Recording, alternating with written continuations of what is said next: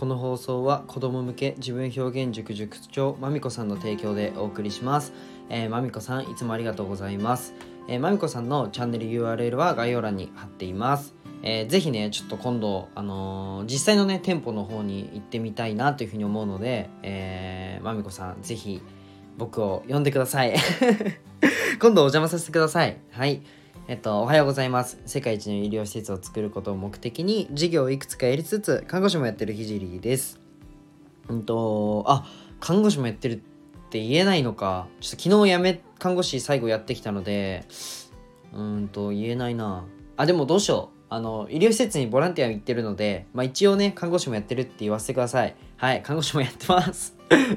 はい、えっ、ー、と、このラジオは1.2倍速で聞くのをおすすめします。あと、まあ、時間がない方はね、後で見るボタンをね、ポチってみると、あの、いいかなと思うのでね、ぜひ興味ある方はポチってみてください。今日のテーマは、お金。時間よりも信頼というね、テーマで話していきたいと思います。まあ、今日は、なんか、看護師を辞めて、まあ、病院でもね、泣いちゃって、うんと、家に帰っても、えー、家に帰ってね、もらった色紙を読んで、さらにボロ泣きした僕の話をさせてください。まず、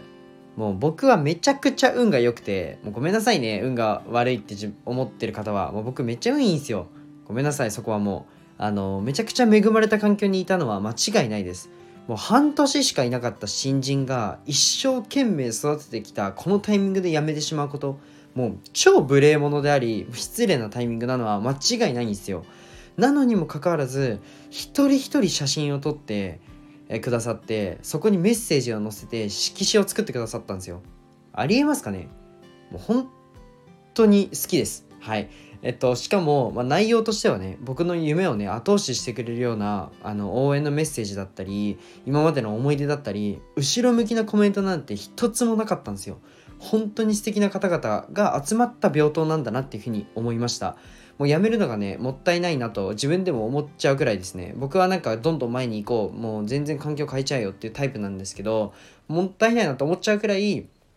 ですね。はい。それは、まあ、看護師ができなくなるとか、病棟で働けないのがもったいないとかではなくて、この先輩たちと働けなくなるのが、もうめちゃくちゃもったいないなっていうふうに思ってしまいました。まあ、そんなことを思いながら、次のステージにね、また進むわけですが、まあ、患者さん患者さんにもね辞めることを伝えたらもう寂しいけど応援するっていう風にね言ってくださったんですよ。うん。伝えた患者さんは全員そうやって言ってくださってもうねやっぱり僕は最高に運が良くて人に恵まれてる存在だなっていうふうに思いました。なんか、うんと、ごめんなさい。本当市場なんですけど僕が関わって実際にお会いしたり実際に話して長期的な関わりになった方で後ろ向きな人って一人もいないんですよね。もうだからだからこそま限られてるのかもしれませんが、まあ、ここまで運がいいのはもう天性のものだと正直思います。はい、超運がいいです。恵まれてますね。はい。なんか嫌な思い、あ僕、私は運が悪くて、本当にずるいって思う方は本当申し訳ないです。これはもうもう運がいいです、僕。申し訳ないです。っていうぐらい人に恵まれてるんですよね。うん。病棟に何か恩返しができたらなって思って、まあ、やっぱりね、僕が成功して、施設の経営がうまく回ることこそが医療への恩返しだと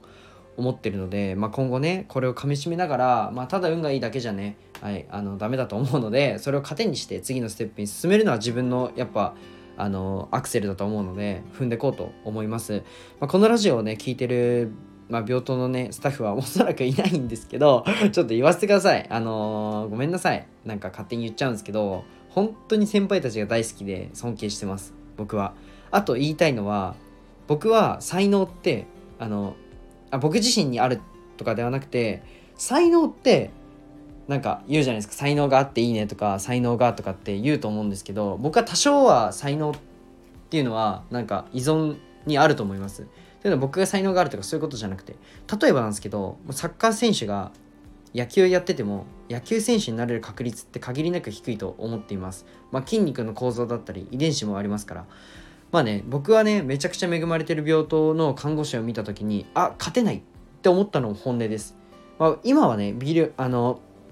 なんだろう、えーと、ビジネスのノウハウだったり SNS のノウハウだったりとか自分の活動が掛け算的に加わったことで僕なりのあのなんだろうそれなりのうんと看護師感が芽生えているんだと思うんですよ。僕の今までの、まあ、施設のボランティアだったりとかまあ、普通に学生時代看護学生時代にあの死ぬほどレポートとか勉強とかがある中ボランティア行ってるやつっていないじゃないですか、まあ、そういうところからも、まあ、僕の看護師官っていうのが多分成り立ってるので、うんと、そういった面があるから今多少何とも頑張れてたと思うんですよ。半年間ですけど。でももしも看護師1本でやってた場合僕のじゃあ活動がゼロでまあ普通に看護学生で看護師の勉強して看護師1本でやってた場合にもう何十年やろうがこの人にはなれないって思わされるほどめちゃめちゃ患者さんを見てて最高な医療を提供している患者看護師の、えー、集まりでした。もう僕がやばいと思ったのは今のビあの医療のビジネスモデルでこのクオリティを出せるのかっていうところですね。まあ、僕は事業をやったり、まあ、経営したりビジネスをする上でもっとできるとめちゃくちゃ自信にあふれてるんですよ。正直。もっと上に行けるもっと上に行けるって思い続けれるんですよ。でもこれに関しては自信がないです。今のルールで戦って先輩に勝てる気がしなかったです。本当に尊敬します。まあ、もっとえぐいねビジネスモデルをもっといい良質なビジネスモデルを構築できちゃえば、まあ、もっとね えぐい超良質な医療がね提供できるんじゃないかなっていうふうに思いました。僕はでもそっち側なんですよ。絶対看護師1本では先輩には届かないんですよね。うん。だからこそ僕は目の前のことを必死になってやらなければいけませんねっていうところなんですけど、まあ、話がちょっとずれちゃったんですけど、まあ、僕はね一生先輩のことを忘れないと思います、まあ、これは、ま先輩がしてくださった信頼があるからで、うん、と半年というねほんと短い期間での信頼があります。なんかお金よりも時間よりも